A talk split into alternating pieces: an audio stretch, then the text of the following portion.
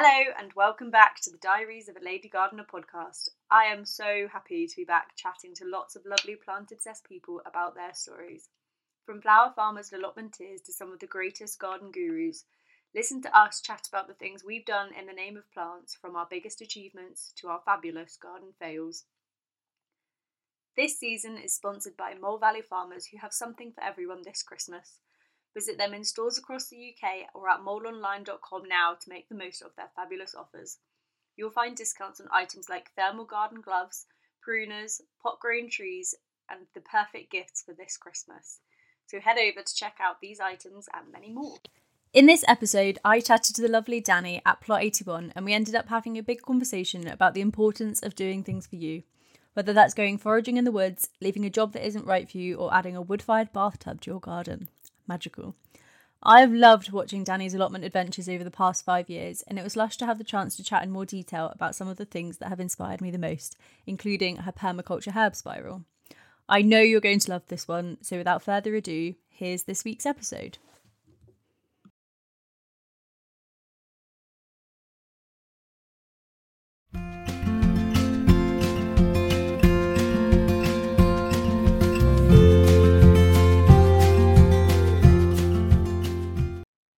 Hi Danny, welcome to the podcast. Hey Shannon, how's it going? Yeah, good, thank you. How are you? Yeah, really good, thank you. Good. How has it been in the lovely frosty weather we've been having this week? I love it. I love the snow, me. Yeah, I just get my 12 layers on and just get out there. Yeah, I really, really like it. You are like the queen of layering. I remember us chatting before about how you'd learned to layer and how to beat the cold. Yeah, we went skating last night at a park, and this skate park is like known for being colder inside than it is outside, and none of my friends will go there in the winter, but we went there last night and everyone was freezing. Kirsty, my best friend, she was like, Danny, it's impossible, we can't skate in this. And after 5 minutes I was totally fine. I had like about 4 layers of thermals on, I put gloves, you know, you just gotta prepare for the weather and you're fine. Yeah, absolutely. And it's all about layering, because like I was at the farm on Wednesday and I'd gone in about 6 layers, and by 10 minutes into shoveling my compost, I was down to like a sports bra and like 1 layer, and I was still sweating. Like I could have taken more off, but I was like, well, I can't really take much more off. It does make such a difference. Like my friend Kirsty, she was just in a couple of big hoodies, you know, but I had about 6 thermals that were all tucked into each layer underneath, and it's like, no air can get in, you are secure. Absolutely. Yeah, no, I love weather. I mean, I love the hot weather, but the snow is just, it's just beautiful, isn't it? It's quite magical. I find it's like, it feels almost out of this world when you kind of walk into like a glistening field and it's all like snow-capped. Yeah, especially when you go to like the woods or the allotment as well, where it's not had very much footfall and everything's still pristine, and all you see is like little fox prints or something. I just think it's so pretty. Definitely. And I think that there's something so satisfying about those first few prints in the snow and like the crunch of the snow beneath your feet. Yeah. So I went to the allotment yesterday and there was little fox prints into my shed, and it just made me think, oh, did we have like a lovely little like night's sleep in the warm? Like, yeah, just feel quite nice. So I always leave the shed doors open when in the cold weather, just so animals can have a little hidey hole to sleep in. Oh, that's so cute. Probably not very secure, but they have a good night's sleep, I hope. Well, so far I'm guessing you've not had any problems, so. No, and I feel like it's the sort of thing, isn't it? Like if somebody's going to break in to your allotment, they're going to break in whether you've got a shitty little padlock on your door. Do you know what? I'm so glad you've said that, because my allotment neighbours always bang on to me about how I didn't have a padlock for maybe the first 3-4 years that I was there. And then someone bought me a padlock because they were so concerned about my shed. And I was like, it's literally plastic walls. Like, they just have to kick through it and they would be inside. Like, that lock is just... Or get a screwdriver and you can unscrew the bit with the lock on. Like, it's not... Wouldn't be it might that much of a challenge. And stuff. But, I mean, if someone wants to break into your place, they're going to break in regardless, aren't they? Yeah, so try not to worry about it. Yeah, I always used to say, I was like, there is never anything valuable enough for them to steal anyway. And if I have a padlock, I feel like it almost makes you think that there must be something worth keeping in there. Yeah. I mean, my door is so dilapidated, and I feel like if they're going to break into any, they're going to be breaking into Fred's, who looks pristine, or like Ryan's, who looks great just up the lane. Like my door looks like, you know, there's nothing in there. Yeah, they're going to go for the prized property. Yeah. The neat hedges and stuff, aren't they? So can we go right back to the kind of the beginning of your gardening journey? Where did you first fall in love with plants? Oh, I fall in love with plants as plants, probably, yes. When I was much younger. So plants as plants, I got into very much from books when I was younger. So my mum had all these like herbal books and like herbal medicine books, and she wasn't very much into it, but we just had all this stuff laying around the house. Mm-hmm.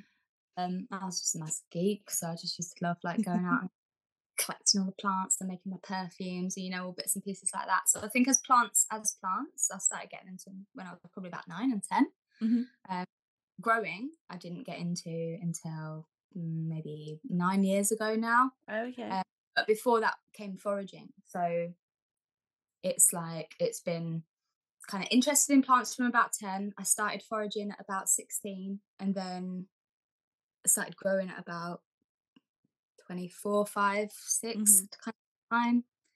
Yeah. How was it that you got into foraging? Where were you kind of learning from, or was it very much kind of a going out and exploring? Yeah, I think it kind of like grew quite gradually from just being interested in like plant properties themselves. Mm-hmm. So like and I used to have this book called Teen Witch. So I used to think when I was like 13, 14, I used to think I could be like a witch or something. And I'd go around and I'd collect all these little like potions, like plants for potions. Yeah. I still found it when I moved, and I'm going to post it soon because it's hilarious. And it's just like these 4 like teenage girls on the front of this book, like thinking they're witches. But in the book, it kind of had like little kind of manifestation spells and things like that, you know, ward your boyfriends away or like to attract love and stuff like that. And as like a 13-year-old, it's like, oh, that's really cool, you know. Yeah. So I would just go around and collect these plants and kind of make these little like potions and stuff. So I think from learning about the properties of plants that way, when I started learning about things like magic mushrooms and plants that could kind of like change your mind, I thought that was just mental. So that's where I started exploring like more about what plants can do. Mm-hmm. And I think I got into foraging as a whole. So it kind of started with mushrooms and psychedelic plants, really, because that was what I thought was so interesting. Yeah. And it just morphed into like, oh, I can eat that, and oh, we could make that with that. And it's, yeah, there's just so many things you can do with plants, and I just think they're cool, you know. Yeah, it's amazing, isn't it? And I feel like what I love the most is that the possibilities are endless. It's not like, oh, you're going to get to one day and you're going to go, right, I've explored everything there was to see. Yeah, and that's it. And like a few years ago, I started getting really into wildflowers. So like I've always been really into mushrooms and edible plants, but I think flowers for me weren't that interesting. Mm-hmm. But a few years ago, I started getting into wildflowers, and I'm from Kent, and we've got this quite famous farm. It's called Ranscombe Farm, and it's home to some of the UK's and even Europe's like most rare wildflowers. Oh, and you can only see them when they're in season. And so the past few years, I've been visiting Ranscombe Farm in Kent and like hunting for these like really rare wildflowers. And it kind of becomes like this, like because you go mushroom hunting, and that's really exciting. But flowers are like this big, and sometimes you don't hunt, like it's not like a mushroom where you can spot them and you kind of, I don't know, it's just different. So in spring I can go hunting for wildflowers, and summer I'll go hunting for like edible salads, and then autumn you can go hunting for mushrooms. And it's just like every season there's something cool to be able to go and do, and that's just what I love about foraging. That is amazing. And I think as well it's exciting, isn't it, because it almost feels like quite secret because not many people know about it. Yeah, and you have to really like learn. It's not like you learn about the thing, you have to learn about its habitat as well, what things grow over there. So it all becomes like this massive connected web that it's just endless learning, you know. Yeah, we have to know the full story to be able to find it, I guess. For years I was learning about mushrooms, and it's only been the past few years that I've been learning to identify trees because they are so important to how and where mushrooms grow. Mm-hmm. So it's like you start learning one thing and then you're just going down a rabbit hole to like learn more and more and more. And it's just crazy. The more you learn, the less you know about everything. So when I started foraging, I was like, yeah, I know loads about foraging. Now I feel like I know nothing about foraging. Like there's so much to learn.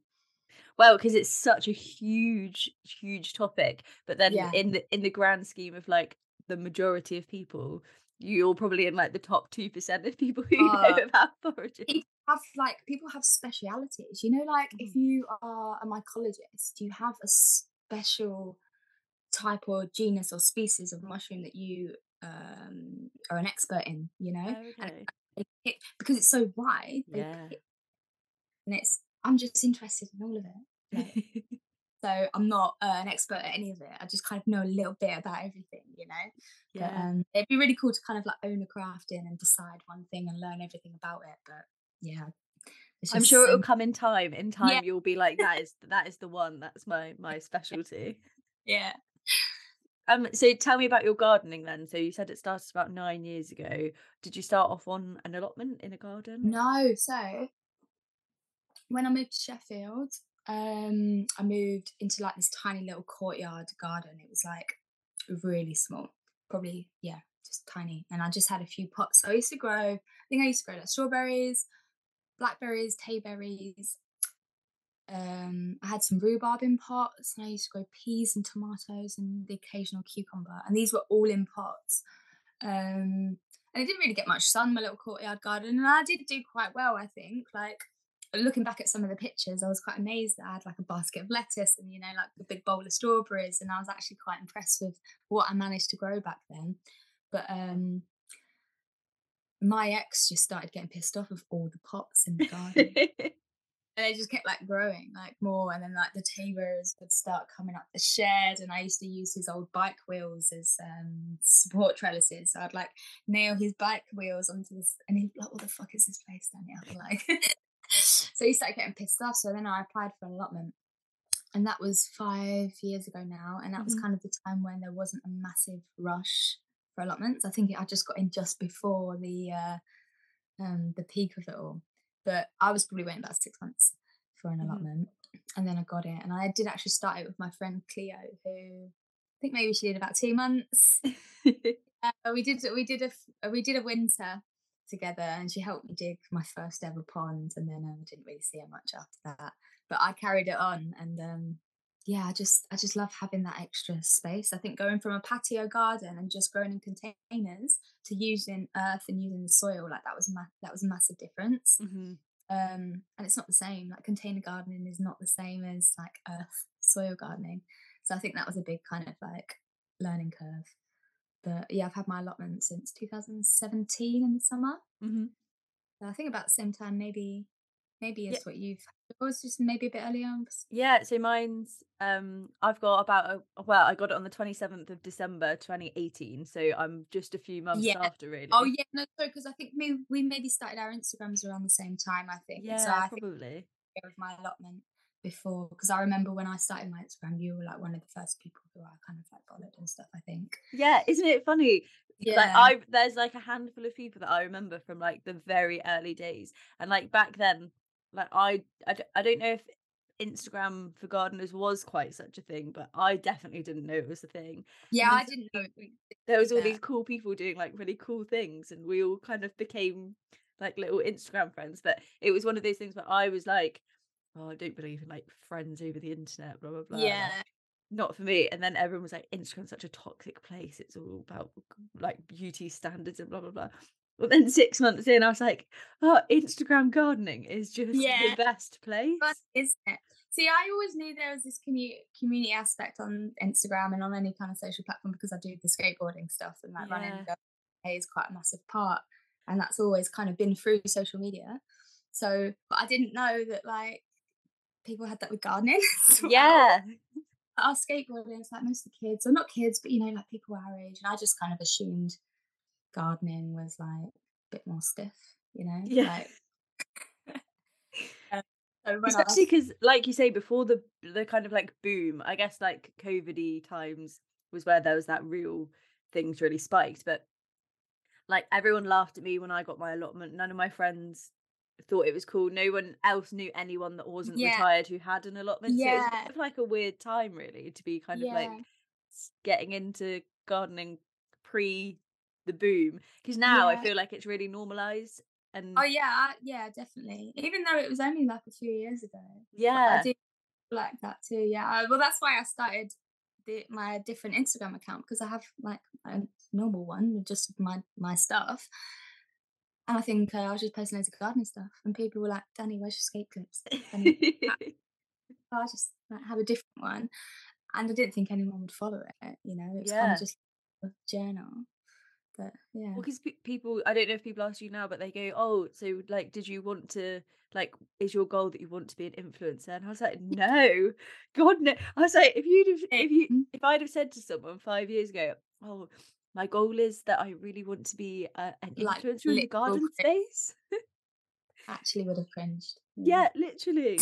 And I mean, I still hate the word now, but I think it's just funny because like a few years ago, it just wasn't really the thing it is now.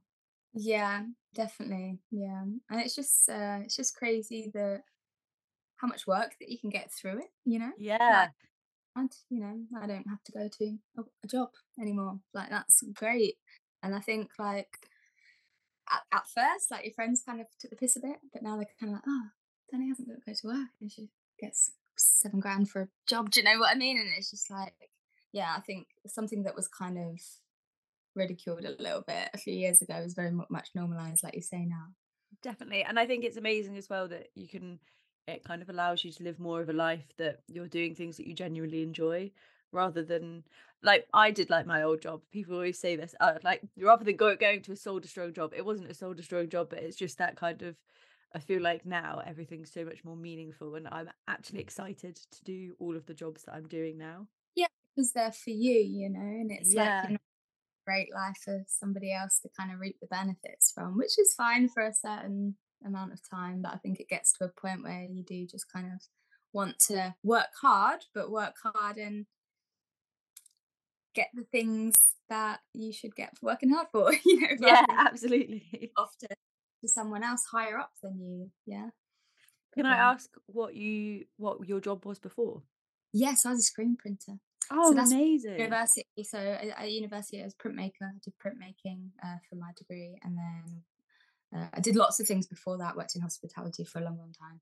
And then when my mum passed away, I left hospitality because I was like, I can't work with people anymore. Like, everyone pissed me off, like everyone. I just couldn't deal with working with people. So I needed to go to a job where it was just like monotonous, you know. I was just screen printing. I could be on autopilot. I knew what I was doing. I didn't have to talk to anyone. And it was just like, lots of people are like, "Oh, Danny, why are you working in a factory?" And it's like, this factory is like, the best place for me right now, you know. It's like I didn't have to socialize with anybody and I could just be on autopilot, and for me that was so therapeutic, just to be able to do the same thing over and over again all day, and that was it. There was no stress, because before I was like managing restaurants and, you know, having to do rotas for people, and it was just like you just have responsibilities that I didn't care about anymore. I remember somebody complained to me about their eggs and I told them to piss off, and then I went to my boss and I was like, I can't do this anymore. She was like, "Don't go home." I went home for a little while, and then I gave in my notice. This screen printing place that I used to work for is where I used to get my clothes printed, because I designed clothes for part of my skateboarding stuff that I do. I used to get them printed there, and I remember emailing them one day just saying, "Hey, my shirts are taking quite a long time to come." I was kind of a bit pissed off about it, but then they were like, "Oh, we're really short staffed." And I was like, "Oh, do you need somebody to work for you?" And they were like, "Yeah." And so then the next day I just went to have a little look around, and then I got the job there. Oh, and then that's amazing. For a couple of years. And I think I just spent that time sorting my head out a little bit, and also building up an idea of what I wanted to do after that.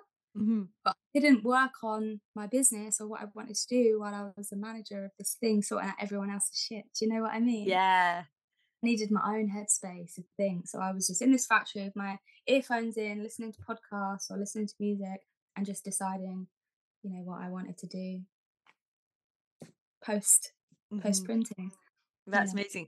And it is amazing how much value just taking that time has. And I think it's quite an important skill to know when you need that time, and like just go, okay, we're just going to do it now. Yeah, for sure. Because I think for a long time you can kind of like push yourself into doing something that you don't want to do, or the wrong direction, just because maybe you think like, that's your way, you know. But it wasn't actually until I got made redundant through COVID that I stopped everything. Well, I didn't decide to go back to work, basically. I was like, I thought that if I didn't have job security through an actual job, you know, I just got made redundant. And if I can just get made redundant like that, then I was like, well, what's the point? It's like, I might as well try something myself. Mm-hmm. And if it doesn't work, then I haven't got a job and I'm in the same position as I'm now. Do you know what I mean? It made me realise there's no such thing as job security. So it doesn't matter. Like, just do what the fuck you want, basically. Yes. Because anything can happen and you can lose anything at any point anyway. So you might as well put all your effort into something that you're really passionate about, you know, and do that. That's such a good way to think about it. I actually feel like that's what I need to hear right now. Yeah, no, you're doing the best thing as well. And I think it's great that, yeah, I think it's really good because I think it's so hard to just have the bravery to do it, basically. And I didn't really. It took me to get made redundant before I was like, right, okay, I can do this. So it's really brave of you to be like, right, I'm quitting my job. And then that's it and going. So yeah. It was a very impulsive decision. It's not something that I would have. It's not something that me as normal me would have ever done. Yeah, but I think it's something you need, that step out of you and your comfort zone to be able to actually progress and do stuff that you know, yeah. I always say, I was asking people, I was like, when do you know it's the time to like quit your full-time job to kind of pursue your dreams? And everyone's like, well, you know, there's no such thing as the right time. Like, you just have to make a decision. And I was like, no, it's not the right time for me. It's not the right time for me. I went to work the next day and was like, I just had the worst day and I was like, no, it's time. And then I handed my notice in the next day and was like, I'm done. Yeah. And I think sometimes you do need little things like that. And I think a lot of the time you spend so long thinking about it, don't you? And it's not actually, you might think it's an impulsive decision, but how long did you spend thinking about it? Like if you're on true. Do you know what I mean? It's always going to feel impulsive because it's like, shit, I'm just dropping that security of getting my wage next month. Yeah, to do something that I don't know fully is going to work. So that feels impulsive. But I mean, you've probably been thinking about this for a lot longer than definitely. You think. I just thought it was like a few years away. Rather than where it became. But it was like a really invigorating experience, and then things just happened to fall into place. Like the puzzles just kind of it was like a domino effect of. There was me, like, I've quit my job and I don't have anything lined up currently. And then suddenly things just kind of started falling into place. And then December's naturally a difficult month to be a gardener, outdoorsy type person. But we're doing okay. It's not the best month of my life, but we're doing okay. So, yeah, we'll see what happens. But like you said, we're going through the worst little bit right now. So it's only going to be getting nicer as it goes on for you. Yeah, I hope so. So I know it's not gardening related, but I would love to talk about the skate retreat because I think but there's so much that goes into it that's more it's more than just skateboarding. Not just skateboarding, but it's more than skateboarding. It's kind of a whole immersive experience. What I like to one of the guests a few of the guests like at the last one in October, they dubbed it Skate Disney. And on the nice. Oh God, this is it. This is what I want. Like, this is what I want people to think it's like, you know. Yes. but without the tat. Yeah, that's it. Not like the commercial shit side, but you know, just like the experience of it being a place and not just a thing that you do. You know? Yeah. So tell us a bit about it. Like, what can people expect if I keep wanting to book on? I've never skateboarded in my life, but I feel like I'd be way cooler if I'd have come. Wow, I do. So there's a few different elements to it. I run a few different types of retreats. So they run all the way from complete beginners like yourself who've literally never been on a skateboard to people like me who've been skateboarding maybe 15, 20 years, you know. So I used to work with my ex-partner. We used to run skate camps for kids. Oh, okay. I did that for maybe 8 years, and it was a residential skate camp. So we used to look after 20 to 30 kids for a whole week, and we used to hire out. There was a couple of places we did it. One was a boarding school in Cornwall that was really nice, and we just have all these kids and look after them for a week, take them to a skate park, we cook them all dinner. Like I thinking back on it now, I get a chef for my skate retreat, but I used to cook all of that food back then. I just forgot that I did all of that. But yeah, I used to cook for them, and I was just like basically their mum for a whole week. Like we didn't have to teach them to skate because these were already kids that could already skate. A lot of them were better than me, you know, we just kind of looked after them. Yeah. And I did that for like 7-8 years until me and my partner broke up, and I really missed it. But I didn't miss the kid element. I didn't miss like looking after all these children and being their like surrogate mother for a week. I didn't miss that at all. And basically I just wanted to create a place that I thought that I would want to go to, you know, and I would want to visit. Mm-hmm. So I made basically like a skateboard wonderland in the forest, and just kind of brought in all these natural elements like foraging and forest bathing and all the things that I do normally on a weekend, but kind of make it, like you say, this immersive 3-day experience for people. Mm-hmm. And yeah, so we have like a learn to skate retreat, and that's a few days long. People come and they just learn how to skateboard from scratch. That's really, really cool. We get some coaches in. Yeah. But my favourite one is called Skate Wild, and that's where we do like the foraging workshops, and we go mm-hmm. through wild cooking with them. And yeah, we had Ellen Mary come and do a forest bathing workshop at the last one, and that was really lovely. Yes, she is amazing. Yeah, it's so good. And they loved her. Like, all of the guests absolutely loved it. I mean, it's sort of thing that we go and do, and maybe we don't think about. So like, if I went forest bathing, I probably wouldn't be able to communicate as well as what Ellen did about why we do this and how it makes you feel and the science behind it, you know. And that's what was really interesting to the guests, because it's like, even though I do this every day and I know all of the effects and I can feel the effects, like, to be able to communicate that effectively to somebody who has no idea and who might think you're a bit woo woo is a really important skill. Yeah. So loved working with her. And we had a lovely lady as well called Ali, who's a wildlife conservationist, and she came and did bat walks, and she made like wine sugar ropes to attract insects, and we went and looked at them at night, and she made like a big moth trap as well. Oh wow. And that was just cool to be able to like really hone in on all of the elements of the forest and be able to show that to people who maybe hadn't thought about it before, you know, not interested, but like yeah. didn't have the tools to be able to do it, you know, or the accessibility to do it. So yeah. I think it's also important for me is kind of not just bringing skateboarding into a new audience, but it's also bringing like the nature element into a new audience as well. And it's yeah, to combining those two things for me is just really, really lovely. And I just thought, if I liked it, then there's got to be some other people who like that combination of things as well. And I was right, thankfully. Yeah, it sounds like a proper like learning journey. Like you're there learning so many different things, and a lot of things. I love learning something that I have never thought, oh, I want to go and learn about XYZ. Yeah. And mm-hmm. you're like, oh, can you believe that is how that works? And you've yeah. never in your life considered yeah. that could be a process. For sure. We had a lady who came last in October, and she spent, I think it was, oh, I don't want to get the age wrong, but I think she spent her 44th or 45th birthday with us. And now she's booked back for next year. Like, she'd never skateboarded before. She'd just come and be like, oh yeah, I'm just going to try it for my birthday, you know, I'm 45. Mm-hmm. When else am I going to try skateboarding again? If it's not now, I'm probably not going to try it when I'm 55. Do you know what I mean? So yeah. She just tried it. Now she's a skateboarder. Now she's coming back next year. Amazing. Like, and not even on the beginners one, you know, on the next one, which we call Level Up, which is for like people who aren't complete beginners. Mm-hmm. We still do a bit of coaching, but it's just cool that people are taking it up and try and giving it a try. And I think the important thing for me is showing people that you can be any age to get into it. Loads yeah. of people are.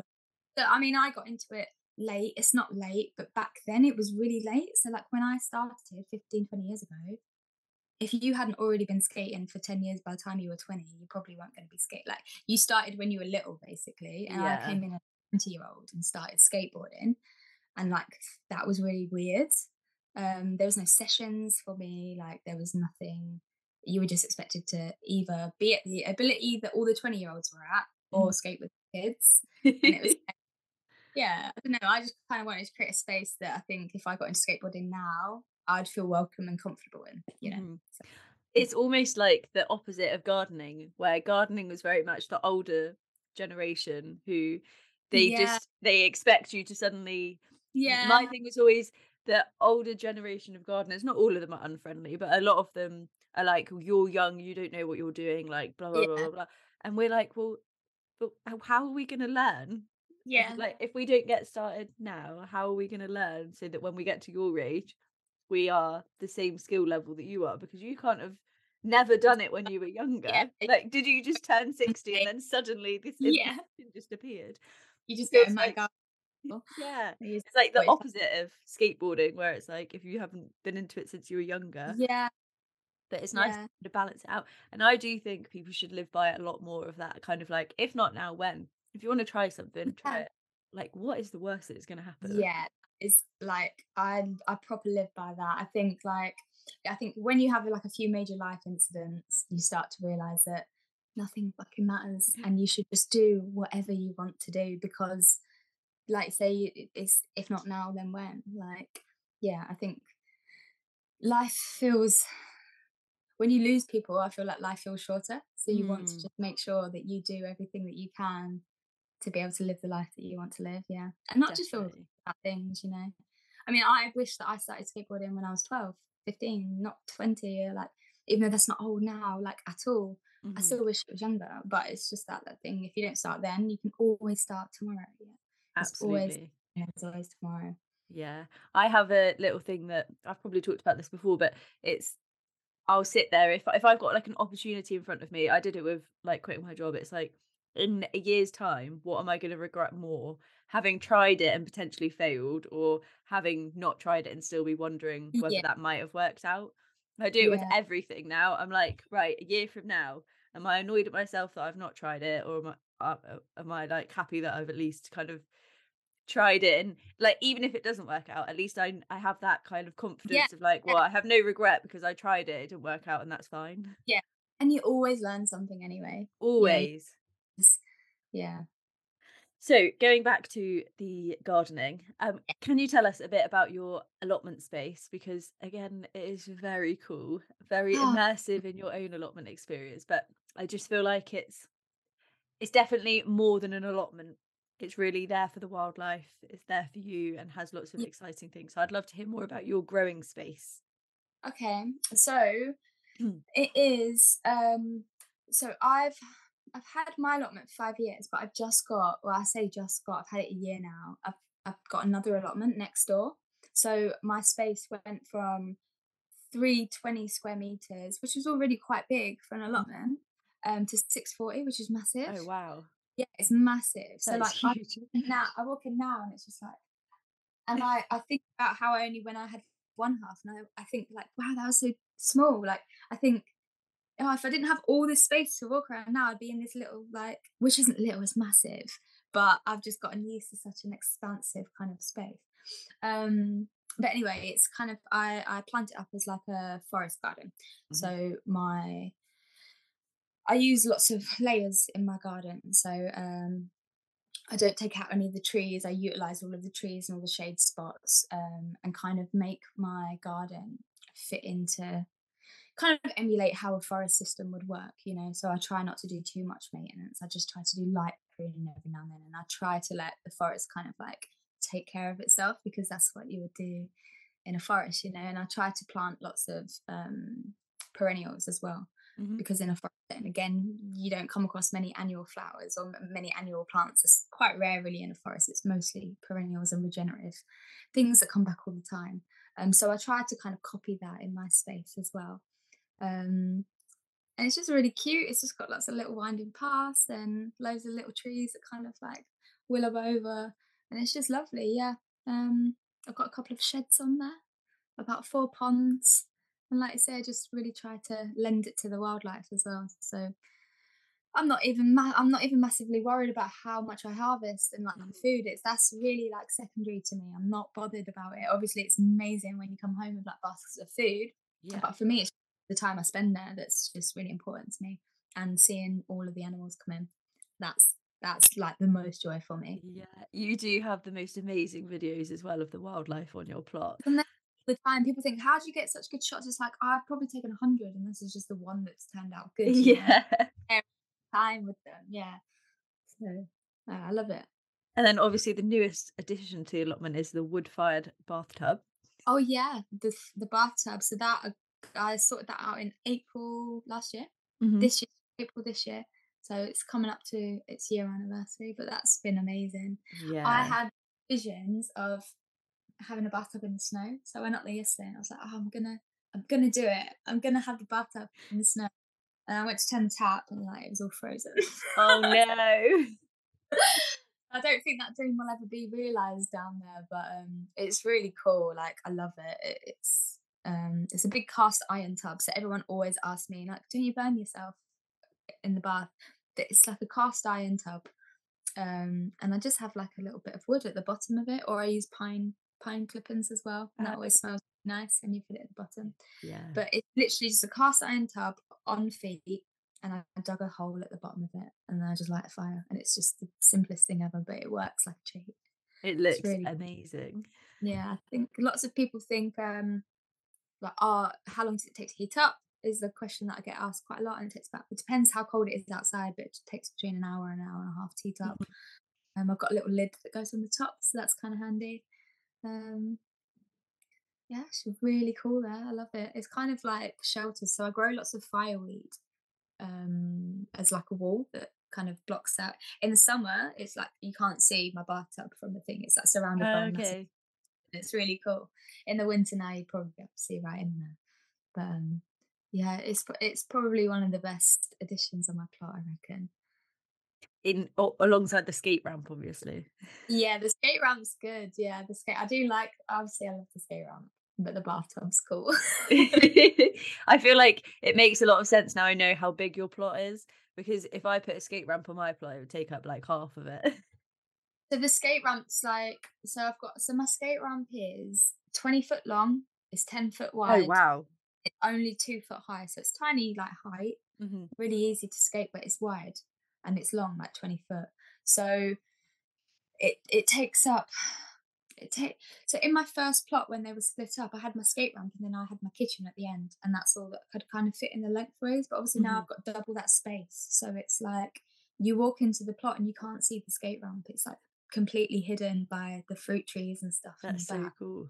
It's really cool. So it's like when people come in, they're walking through the lanes, they're like, oh my god, you've got a skate ramp, and then they're going around, oh my god, you've got a bathtub. And it's kind of like you find all these different, I call them rooms in my garden, you find all these different rooms. And it's yeah, it's quite cool. Very cool. I think very inspirational. It's just that kind of bit, like, just imagine walking out to your garden and you're like, oh, what's round the corner? Yeah. Well, the only reason I did the bathtub is because at the skate retreat, well, I hire a place out in Norfolk. It's like a huge 42-acre woodland that I hire out, and they have got a bathtub that it's not wood-fired, but it's like run by their solar generator. So they just have one tap that comes up perfect temperature. It's like amazing. But anyway, the first time I had a bath outside there, and I was just sat amongst all the birch trees, and there were amanita mushrooms all along the floor, and it was like I was in like a fairy tale. It was crazy, and I just remembered sitting there thinking, imagine if I could just have this in my garden, do this all the time, best ever. And I was like, why can't I? I can do what the hell I want in my garden. And then, I just got my boyfriend. I just said, I'll keep looking on Gumtree. And he found one on Gumtree for like 50 quid. That's so good. One day he FaceTimed me. He's like, look what I got here. I FaceTimed me to the van, and there's just a bathtub in there. That's when you know it's the one. Yeah. He dragged it back. I made him put the feet on, and then he left me to it. And I probably should have. I put the bath in place, and then I dug the hole underneath the bathtub, and then I realised like it was really fucking hard to be able to do that, and I probably should have dug the bath before I put it all on top. But yeah, it worked anyway, and it's really cool. Yeah, it is amazing. I've never had a bathtub in a forest or a woodland, but we went to stay in Cornwall in August, and there were these and the big domes. Well, they're not big. They fit like a double bed and like a few small bits. But watching the sunset in that bathtub, and that was just hooked up to like, it had like a hose that was connected to like some kind of boiler.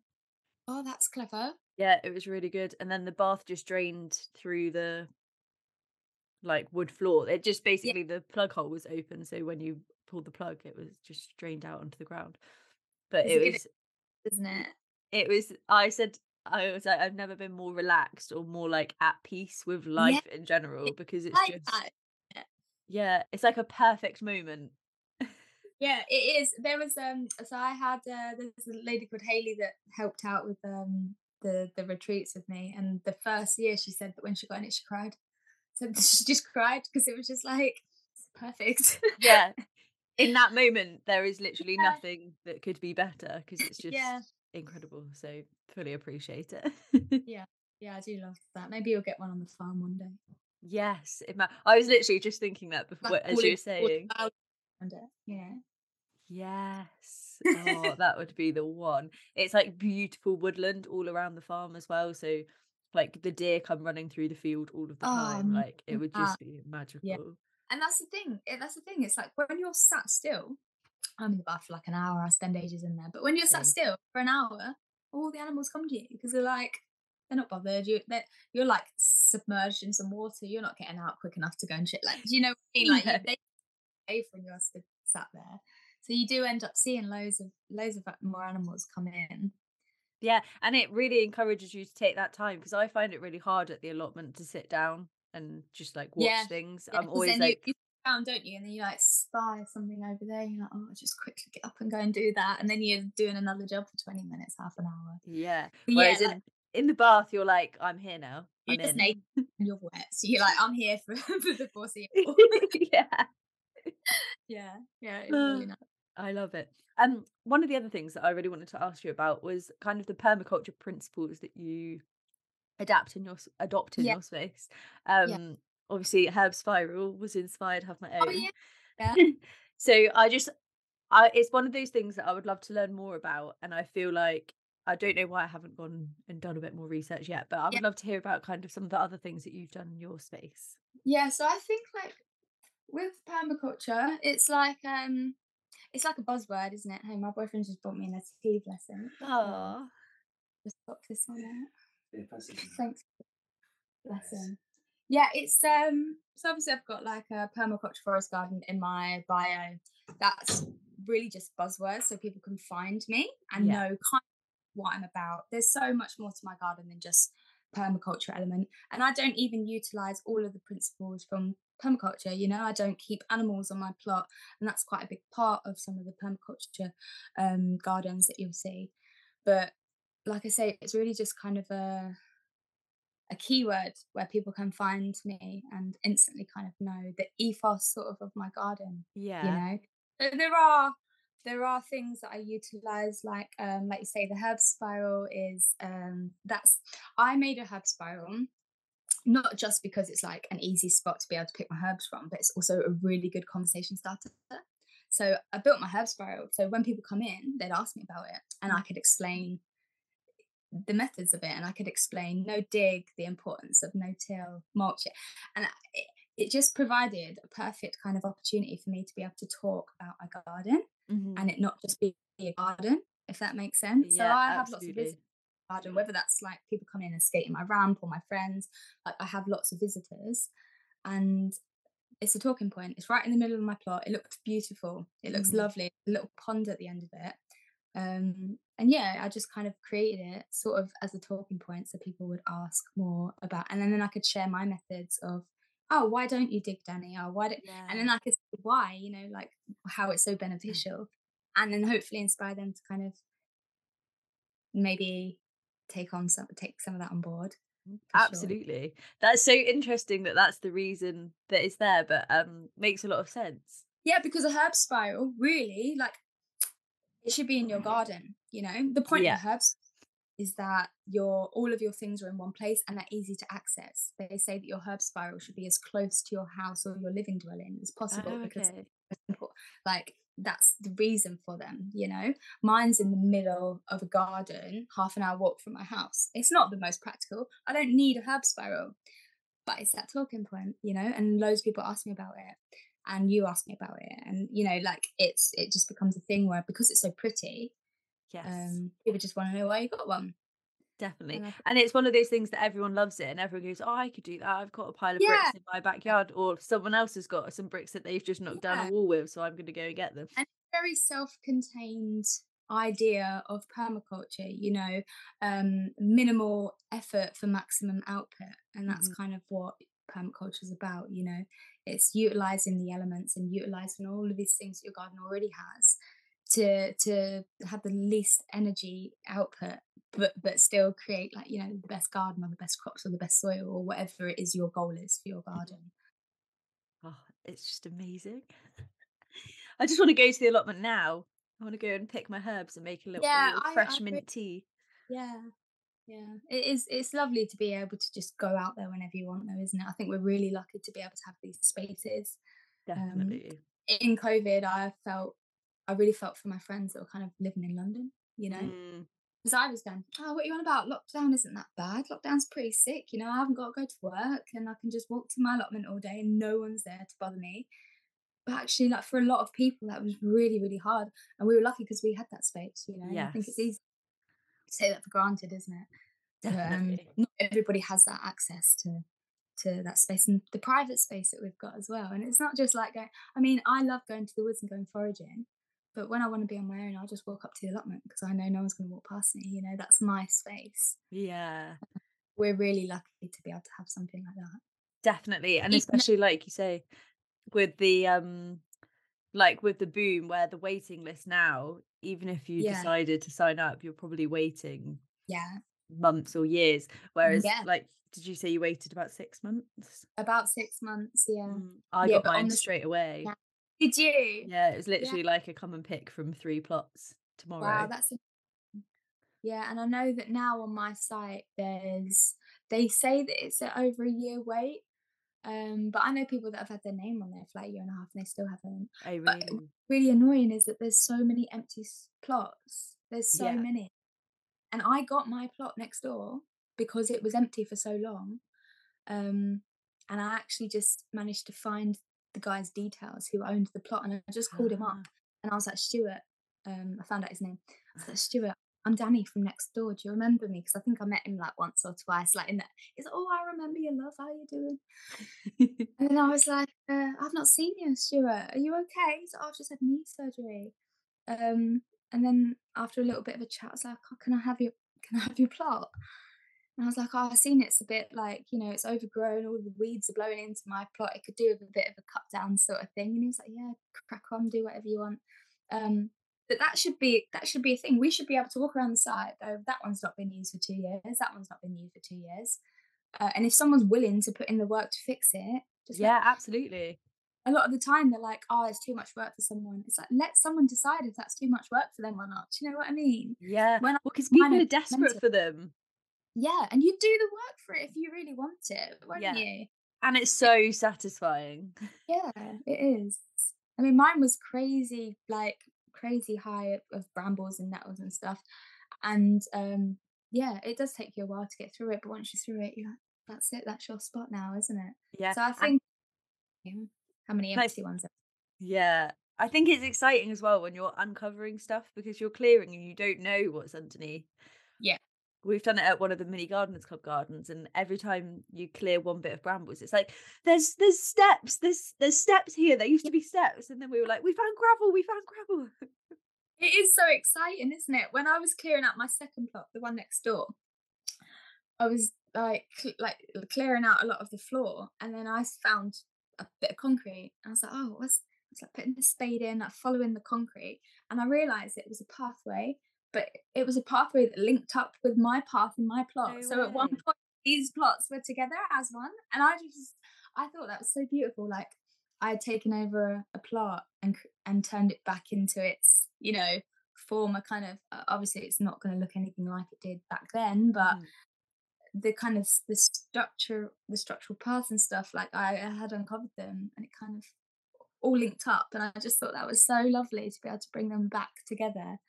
Definitely. One of the other things I wanted to ask you about was your kind of preserves and the things you do with your food. The rhubarb honey, I still have some on top of my fridge. Oh yeah, did you try it? Yeah, really love that one. It was, so after a while, mine turns to like honey mead. Have you had it for a while? I haven't had it for probably a few months. So it starts to kind of... what's the word when it turns into alcohol? I don't know what that word is. Ferment? Well, I guess it is ferment, isn't it? So it starts to turn to alcohol. And yeah, it's like really nice, like it smells a bit beery. Oh, okay. It does start to like yeast up. I don't know. I don't even know like the terms and stuff for them. But yeah, it's one of the oldest forms of wine or beer or something, mead. Mm-hmm. Made up honey, but yeah, it starts to ferment and kind of turns into a mead, and you can kind of get a bit tipsy off it. Nice. I'll have to give it a try when I finish this little yeah, that's when it's good to go. Yeah. Yeah. I love just making stuff. Yeah, and I love experimenting. Loads of stuff I experiment with and it goes wrong or it goes mouldy or it explodes. I had what did I make? When I was staying at my friend's house, I didn't actually tell her. I managed to clean it off the ceiling before she realised. What was it I made? It was grape juice. So I made grape juice, but I left it, I didn't put the seal on it properly and it fermented or fizzed up. Anyway, I went to open it over the sink because I was like, oh, I could see that it had a bit of mould on top and I was going to empty it away. And I was like, I just wasn't thinking for a second. I did that. I opened the lid and it just shot, like all of this purple juice just shot into the air and it was absolutely covered her sink. For a second, I didn't know what happened because I opened it and then it was so quick that there was just nothing left. And I saw I saw a little bit of grape juice on the side and I got my cloth and I was like, where did that all go? And I like got a drip and I looked up and I was like, no. It was covered in grape juice. I was like, oh no. I like scrubbing. So yeah, loads of things that I make doesn't work or it goes wrong, but I think that's the beauty of it, isn't it? You just keep experimenting, you keep trying. Yeah, and I've never be afraid to fail. Yeah, and I think people are so scared with fermenting because botulism, and there are like things that could maybe go wrong if the pH isn't right and stuff, but it's quite rare. You know, like when you're fermenting stuff, it's quite rare for it to go bad. Yeah, and as long as you're checking it and trying it, like you can kind of tell. Yeah. But yeah, I love stuff. I think some of my favourite things to make is probably wild garlic and flour syrups. So ooh. I love making things with wild garlic and I love making flour syrups because I use them in everything, like ice creams, cocktails, drinks, lemonades. Like I love making syrups and you can make a syrup out of anything. I really loved the I don't know if it was a syrup, the colour changing, was it Mascari? Oh yeah. Mascari, colour changing cocktail. Hey, you should definitely do that in your mini gardens club. Yeah. So try and grow more Mascari, like because sometimes you can get like bulbs now that are like super super cheap. Yeah, so if you just buy loads of them and just plant them in pots or something, you can just make loads of that stuff, and then the ice cubes freeze as well, so you can use them in such a good idea. It looks like magic, you know, like changing it from like a grey really boring colour to that bright pink. It just is quite a magical thing, and I think being able to show that to people and make them excited. Like I posted that on my regular Instagram and loads of my friends were like, oh my God, what is that? Like, I want to do that for my kids or I want to do that for my cocktail party. And it's like, plants are magic. Plants are absolutely magic. You need to know how to extract the magic and then share that magic and then, yeah, get everybody excited about plants. Definitely. That was one of those things where I think everyone was just like, it's amazing. Yeah. Oh, yeah. And there's loads of cool little things like that you can do. But I love it. What would you say? I know you said like the garlic and wildflower oils, but what would you say has been your favourite preserve that you've made this year? My favourite preserve this year, I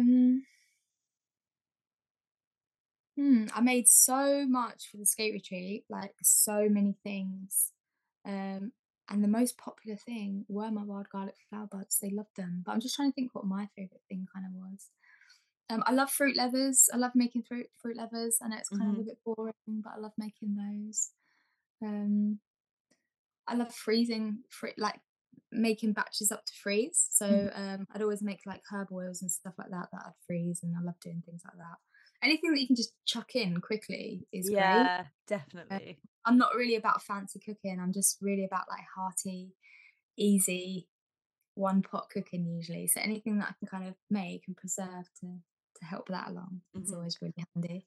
Definitely. I'm such a lazy cook. I'm like, if it's going to take me too long, I probably won't bother, or I'll just take it to my mum's and be like, oh, do you fancy making it? But that's why I love foraging and preserving things, because you just spend a whole day doing it. I'll go foraging and then I'll literally spend a whole day just making stuff, because then you can use that for months and months and months. So like this year I made probably about 10 jars of different types of plum jam. Oh yeah. And so I made loads of that, just with different spices. So I do a plum and a hogweed or a plum and angelica, and you know, lots of different kind of like variations, and then that's something that you can use then in your porridges and your literally anything on your toast or in your tarts and your cake, anything like that. So you just spend a whole full day kind of making your soups, making your jams, making your syrups and stuff, and then you've got your whole winter stock, and that's what I think is really beautiful. I love having a stocked pantry. Like, it makes me so in my door, and I've just got all these jars of things. Like, I just really, really like it, and it's inspiring when you're cooking, because you go, I'll have a bit of this, I'll have a bit of this. Like, even making bird food the other day, I was like getting out all these things from my cupboard and getting excited about making a little mixture for the birds. And also, I love that idea of collecting the things in the summer when they're abundant, squirreling them away, and then giving them back to the birds when they don't have anything. Like, it's so lovely to me to be able to do that.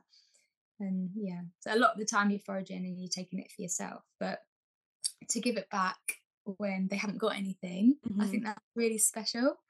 Definitely. And I think as well, there's something so like satisfying about something that you have picked and turned into something, and then you kind of go back to it and you're like, oh, I made this with something that I'd freshly picked from the ground, and I know exactly what's in it, I know exactly how it was made. Yeah, and I think other people appreciate that as well. I did an event at the weekend in London at Selfridges. We did like a skate party, and did you know inside Selfridges they have a skate park inside Oxford Street? Always have it. Yeah, it's just there all the time. Oh, I've been to Selfridges loads of times, but I've never come across it. The men's floor, if you care about this, but you can go to the men's floor in Selfridges and just follow the signs that say skate bowl, and they're on the signs like, you know, menswear, womenswear, whatever, just says skate bowl. And it's just really crazy. Like, you're walking through all the clothing, and then you go into this skate bowl, and you can see all the shoppers outside. It's really surreal. But I went there at the weekend, and we did an event, and I did a bit of baking for the event. We always do like a Christmas bake-off, and I made some like little hearts, pastry hearts. I put it on my Instagram. I saw them. Yeah, so I just, inside that was just my plum and hogweed jam, and I was telling people at the event that, oh, I have plums from my allotment. No one cared about all of these chocolate cakes that they'd got from like Lolita's Cupcake Plants or whatever. They wanted like the homemade, humble, homegrown plum jam biscuits and stuff, and it's just really nice. I think people appreciate that, don't they? They're like, oh, these from the garden, Danny. Oh yeah, let me have one of these. And yeah, I think people are excited about that idea, aren't they? Definitely. And I think so much more now, well, I've talked about it so much recently, but it's that like almost revival of like, we've gone from everyone was all about mass produced kind of like commercial, just consuming and consuming, and now it's going back to that kind of, we're all becoming a bit more patient, we're willing to wait for things that are like handcrafted or and I do wonder why that's kind of like come about again, but I'm not complaining, I love it. No, me neither. And I think it does us all so much good to have that kind of reminder that like good things come if you're patient. Yeah, it takes time. You can't just have everything like right there and then. Yeah. I think we've become accustomed to that with Instagram and social media and stuff, haven't we? Definitely. But that's what makes gardening great, isn't it? Because you can't rush. You have to sow your seed, and you have to wait for it, and you have to do all these things before you can actually finally eat the thing that you've spent months growing. You know, it's a very patient kind of hobby. I think that's definitely what gardening has taught me, is patience. Yeah, I think as well, because it's so many people think of it as like a spring, summer, autumn kind of hobby to be like in the garden, but if you just spend a bit more time kind of planning and like researching and looking for other things, it really is an all year round, where you don't, I think the patience thing is, there's so much other stuff going on in the garden that, yes, you're still aware that those seedlings are taking a while to germinate and they're growing quite slowly, but there's so much other exciting stuff happening that you kind of, you're not just sat there going, when is this seed going to germinate? Yeah. When is it going to germinate? Is it going to germinate today? Is it going to germinate in the next 10 minutes? You first start gardening, isn't it? Because that is what gardening is to you when you first start. You're just like round growing, that you're not doing all the other things, and then that kind of comes as you learn, doesn't it? It's like, oh, I actually need to set this up for this to go quicker, and you know what happens when this is ready, and my plant pot's not ready, and you've got to get everything kind of, it's a timing game. And I think that's something I'm still really working on, is getting like the timing stuff that doesn't come quickly. You don't learn that straight away. You know, I've been gardening 9 years and on my allotment for 5. I still haven't got on proper succession sowing on my winter crops and stuff like that. You know, that's still something I'm learning every single year, and it takes time to get that done. I feel like the winter crops are like when I finally crack the sowing and growing of the winter crops, it will just be the best year. Yeah. Every year it's something that I'm like, I will do it this year. I will. But it's never happened yet. But I really it's like the creme de la creme of gardening if you can grow things through the winter. Yeah. And I've got a lovely polytunnel now. So that was the first year this year that I've had a polytunnel. I've never had one before. And that was my plan for this winter. I was like, yeah, I'm definitely going to grow loads of salads every winter, 100%. But then we didn't move until 2 weeks ago, and like we missed the boat on sowing, and it's like, so you just feel like there's always something in your way. But like next year is going to be the year we do it, I reckon. Yeah, 100%. So on that note, what are you most excited for in 2023? I am excited to be able to just go to my allotment when I want. And for how long I want, because the past felt like, even though I shouldn't sniff at what I've done last year, I managed to get a whole plot sorted. I got a whole plot from brambles and nettles to a working plot done in that year, so I did okay, but I still didn't grow everything that I wanted to grow because I was putting all the groundwork in for that. So I think this year, now my allotment's only half an hour away, I can nip up there really quickly. I'm just looking forward to being able to spend time there and getting the groundwork sorted and getting everything in place and not feel like I'm just constantly playing catch up, because I feel like that's what I was doing, getting a taxi over like half an hour every journey, and it was just taking a long time, and I just felt like I was playing catch up the whole time. Now I feel like I've got some time to spend up there, and I think I just want to get the polytunnel sorted properly, grow some good things in there this year. I really want to get some melons growing. Yes. And I've grown a couple. My first year was the best year that I tried, and that was in 2018. But then the summer went really badly, and I didn't manage to get to the plot for a while, and all of my melons died. But that was like the first year I tried it. I had all these fruits, and I was so excited. And every year since, I've not managed to have the same success. So I think I'm going to really concentrate on like my polytunnel fruits this year. I just want to get the kind of, at the minute, it's still kind of in two halves, so I just want it to all flow a little bit nicer, get that all done. But I'm just excited to be up there a bit more this year, I think. Yeah, spend time doing the things you love. Yeah, that's it. More baths up there. A bit more skating. It's going to be a great year. I feel it in my bones. Yeah, me too. Well, thank you so much for your time this morning. It has been such a pleasure to chat to you. I'm glad that we finally caught up. If you've enjoyed listening today, please do subscribe to keep up to date with upcoming episodes and leave a review. Each share, comment and star rating makes such a difference in helping new growers to find the podcast and learn from all of the incredible guests who have been featured. In the meantime, I'd love to hear any of your stories and questions on Instagram at Diary of a Lady Gardener, or via email diaryofaLadyGardener@gmail.com. That's all from me this week. Happy growing!